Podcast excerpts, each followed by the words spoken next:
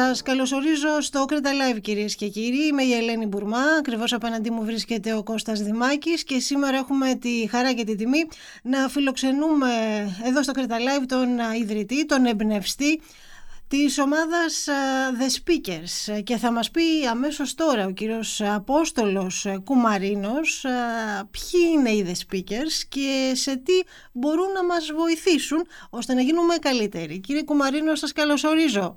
Καλημέρα σας, ευχαριστώ πάρα πολύ για την πρόσκληση και για τον χρόνο σας. Να είστε καλά. ιδιαίτερος. Να είστε καλά. Και φέτος, αυτή, αυτό την, αυτή την εβδομάδα, Παρασκευή, Σάββατο και Κυριακή, ερχόμαστε για τρίτη φορά στην Κρήτη. Μάλιστα. Και καταπιανόμαστε με θέματα που σχετίζονται με τη δημόσια ομιλία, με την επικοινωνία, δηλαδή με τον τρόπο που επικοινωνούμε είτε επαγγελματικά είτε προσωπικά, και με θέματα ηγεσίας, θέματα ηγετικών ανάπτυξης ηγετικών δεξιοτήτων.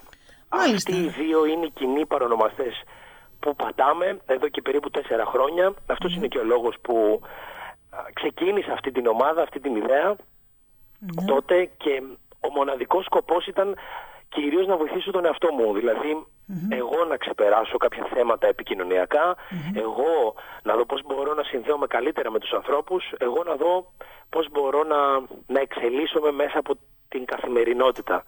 Οπότε έτσι ιδρύθηκαν.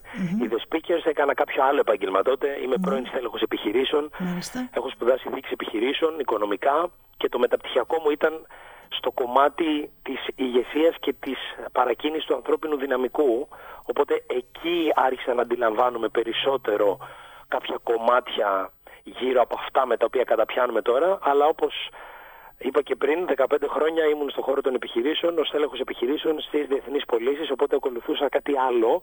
Αλλά όλο αυτό βέβαια έβραζε ταυτόχρονα μέσα μου. Και κατά κάποιο τρόπο το ένα συνδέεται και με το άλλο, κύριε Κουμαρίνο, νομίζω, χωρίς να είμαι ειδικός. Ε, ωστόσο βλέπω ότι είστε ιδιαίτερα δημοφιλείς και είναι γνωστό αυτό ε, ως ομάδα και εσείς προσωπικά. Ε, θέλω να μου πείτε, είναι τόσο δύσκολο πια να αναπτύξουμε τις, ε, τις ηγετικές μας ε, δεξιότητες, να επικοινωνήσουμε με τον άλλον έχει γίνει τόσο δύσκολο πια που χρειαζόμαστε μια ομάδα καθοδήγησης που ευτυχώς που υπάρχουν δηλαδή ε, ομάδες καθοδήγησης και ε, άνθρωποι οι οποίοι θα μπορέσουν να μας βοηθήσουν να αναπτύξουμε αυτές τις δεξιότητές μας.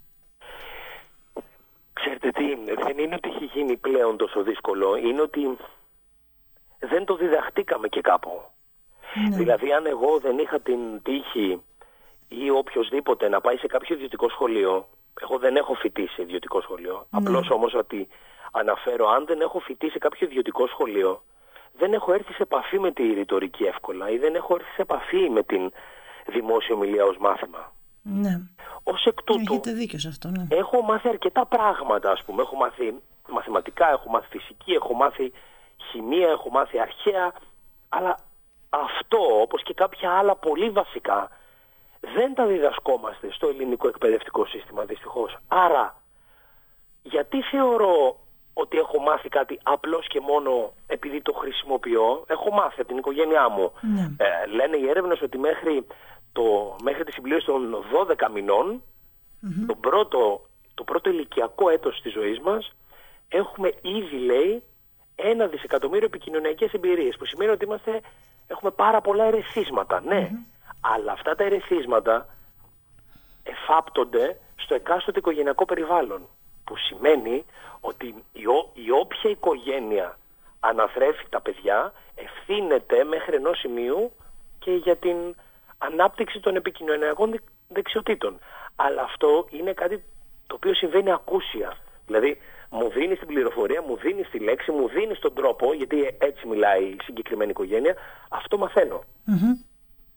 Και μετά Αυτό το έρχεται... οποίο λέμε εμείς είναι ότι υπάρχουν κάποια πράγματα τα οποία στοχευμένα, καθοδηγούμενα, οφείλω να τα ξέρω, πρέπει να τα ξέρω.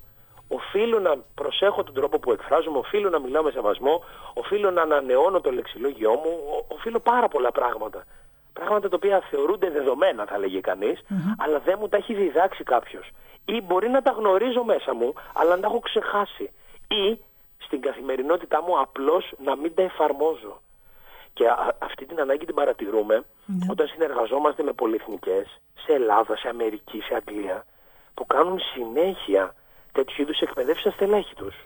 Τι θα έλεγε εκεί κανείς, ότι δεν γνωρίζουν, όχι, απλώς πάνε να τους τα υπενθυμίσουν, πάνε να τους το πούν ξανά, ότι υπάρχει και αυτός ο τρόπος, ότι μπορείς να διαχειριστείς έτσι μια δύσκολη ότι αν κάποιος σε προσβάλλει το πρώτο πράγμα που είναι να κάνεις δεν είναι να απαντήσεις πίσω, αλλά να πάρεις κάποιο χρόνο, να σκεφτείς πώς θα απαντήσεις. Ή να ρωτήσεις την άλλη πλευρά γιατί το λέει αυτό, ας πούμε κάποιος σου, σου λέει είσαι απαράδεκτη.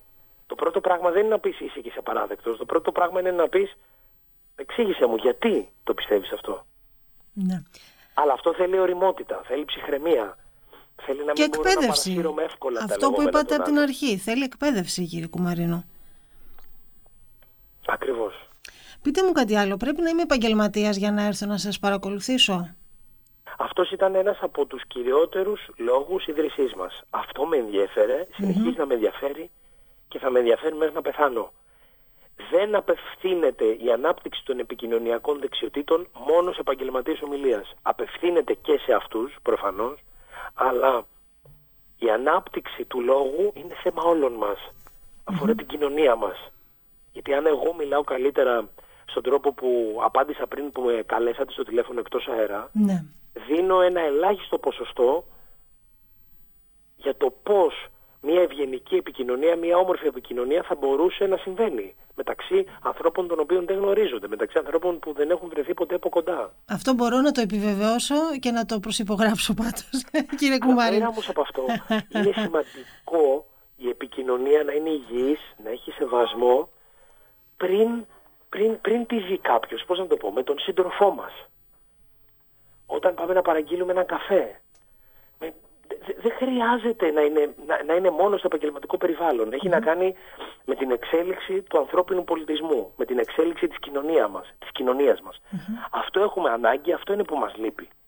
Οπότε όχι, απευθυνόμαστε σε όλους, μακάρι όσο το δυνατόν περισσότερος κόσμος να αντιλαμβανόταν ότι πόσο σημαντικό είναι αυτό, η έκφραση των συναισθημάτων Κύριε Κουμαρίνο. Κοινωνία. Μα έτσι κι αλλιως σκεφτείτε, από την ώρα που ξυπνάμε μέχρι την ώρα που κοιμόμαστε δεν, δεν κάνουμε και κάτι άλλο. Επικοινωνούμε.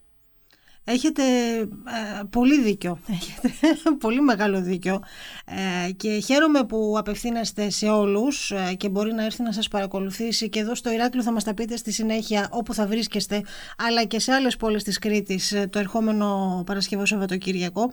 Θέλω να μου απαντήσετε και σε δύο ακόμη ερωτήματα. Από την εμπειρία σας, οι Έλληνες κάνουν δουλειά ε, στην κατεύθυνση της αυτοβελτίωσης ή είμαστε επαναπαυμένοι εντάξει και ό,τι έρθει ε, καλό θα είναι. Γίνεται Έχουν προσπάθεια. και κάνουν όλο και περισσότερη δουλειά. Αυτό είναι σημαντικό. Σίγουρα δεν είμαστε στο ίδιο επίπεδο που ήμασταν πριν κάποια χρόνια. Εξελισσόμαστε ωστόσο και βλέπουμε ότι όλο και περισσότεροι άνθρωποι ανεξαρτήτως ηλικίας στους κύκλους μας στις, στα workshops μας έχουμε ανθρώπους όλων των ηλικιων είναι εκεί για να εκπαιδευτούν, για να γίνουν καλύτεροι, για να εξελιχθούν. Και αυτό είναι το πιο όμορφο, αυτό είναι το πιο σημαντικό. Είναι μια εσωτερική διεργασία αναμφισβήτητα αυτή η προσπάθεια της αυτοβελτίωσης. Μας λέτε ότι δεν έχει ηλικία όλο αυτό.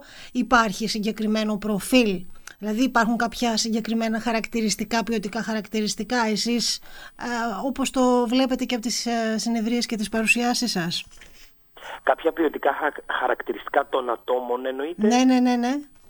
Που θα έρθουν και θα... Που θα έρθουν και θα, και θα ζητήσουν... Ε, λοιπόν, σίγουρα βλέπουμε άτομα όπως αναφέραμε πιο πριν που ασχολούνται με το κομμάτι της, της ομιλίας. Δηλαδή άτομα τα οποία επαγγελματικά... Μάλιστα ασχολούνται με αυτό. Οπότε σίγουρα έχουμε αυτούς τους ανθρωπους Από εκεί και πέρα έχουμε άτομα τα οποία θέλουν να συνδέονται καλύτερα στην καθημερινότητά τους. Δηλαδή να εκφραστούν καλύτερα στην παρέα τους. Ακόμα και για τα πιο απλά ζητήματα. Ένα, δύο. Να κρατήσουν για περισσότερη ώρα τον λόγο. Δηλαδή όταν πάνε να προτείνουν να μην φοβηθούν αυτό να το κάνουν. Ή να μπορούν να υπερασπιστούν τον εαυτό τους ή ακόμα και να διαπραγματευτούν καλύτερα. Έχουμε και κάποιες πολύ όμορφες αιτήσεις, περιστάσεις που ναι. άνθρωποι έρχονται για να μάθουν να ακούν περισσότερο. Πόσο σημαντικό είναι αυτό και πόσο λυπηρό να μην μπορεί να ακούσει κάποιος αλλά να καταλαβαίνει την, ε, την ανάγκη λόγω του ελλείμματος που έχει και να το προσπαθεί. Είναι σημαντικό βήμα αυτό νομίζω έτσι. Ναι βέβαια. Ε, είναι πάρα πολύ σημαντικό διότι αρκετοί από εμάς διακόπτουμε, δεν ακούμε. Η ανάγκη μας να μιλήσουμε, η ανάγκη μας να πούμε το δικό μας ξεπερνάει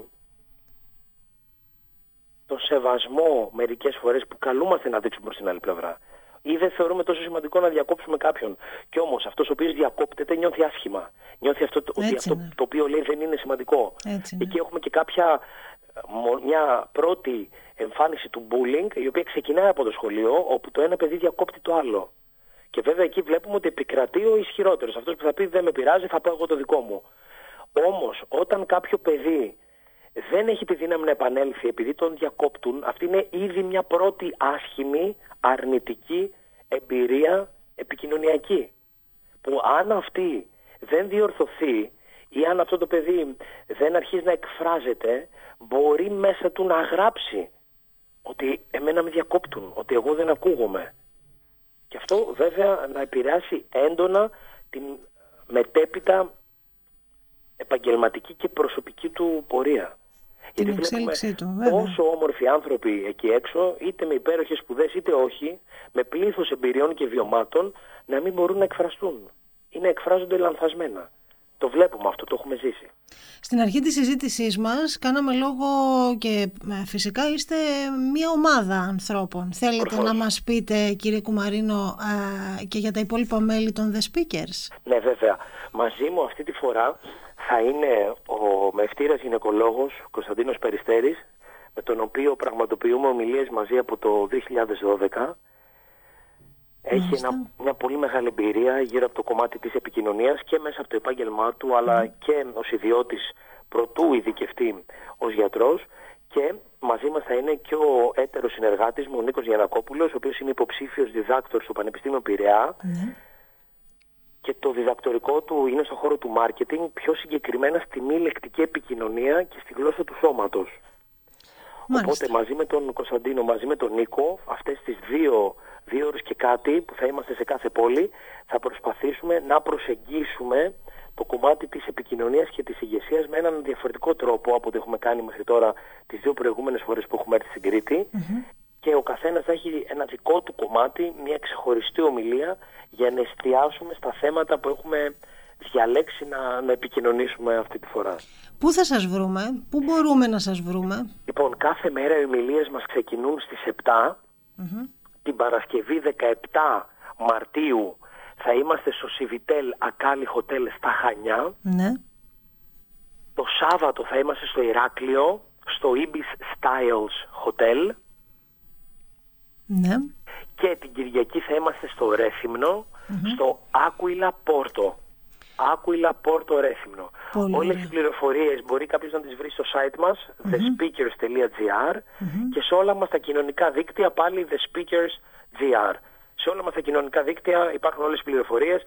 Αυτή την εβδομάδα έτσι και αρκετά μέσα στην Κρήτη έχουν ανεβάσει το σχετικό άρθρο και εσείς ευχαριστούμε που αναδεικνύετε το εν λόγω θέμα. καλά. Οπότε, είναι ναι, πολύ μεγάλη ανάγκη. Είναι πολύ μεγάλη ανάγκη. Πολύ ωραία. Όνομα της εκδήλωσης, η εκδήλωσή μας ονομάζεται Extra Mile, αυτό το extra mile δηλαδή, το, το παραπάνω βήμα, αυτό που κάνουν λίγοι, που καλούμαστε να κάνουμε για να ξεχωρίσουμε, για να εξελιχθούμε, για να αναπτυχθούμε. Οπότε αυτό θέλουμε να κάνουμε, να κάνουμε το παραπάνω βήμα. Σας ευχαριστούμε και σας περιμένουμε κύριε Κουμαρίνο και εσάς και τους συνεργάτες σας. Να είστε καλά. Σας ευχαριστώ πολύ για αυτή την πολύ χρήσιμη κατά την άποψή μου συζήτηση. Να είστε καλά. Το την καλημέρα μου. Την καλημέρα μου. Κάπου εδώ φτάσαμε στο τέλος ε, κυρίες και κύριοι. Ραντεβού την επόμενη φορά.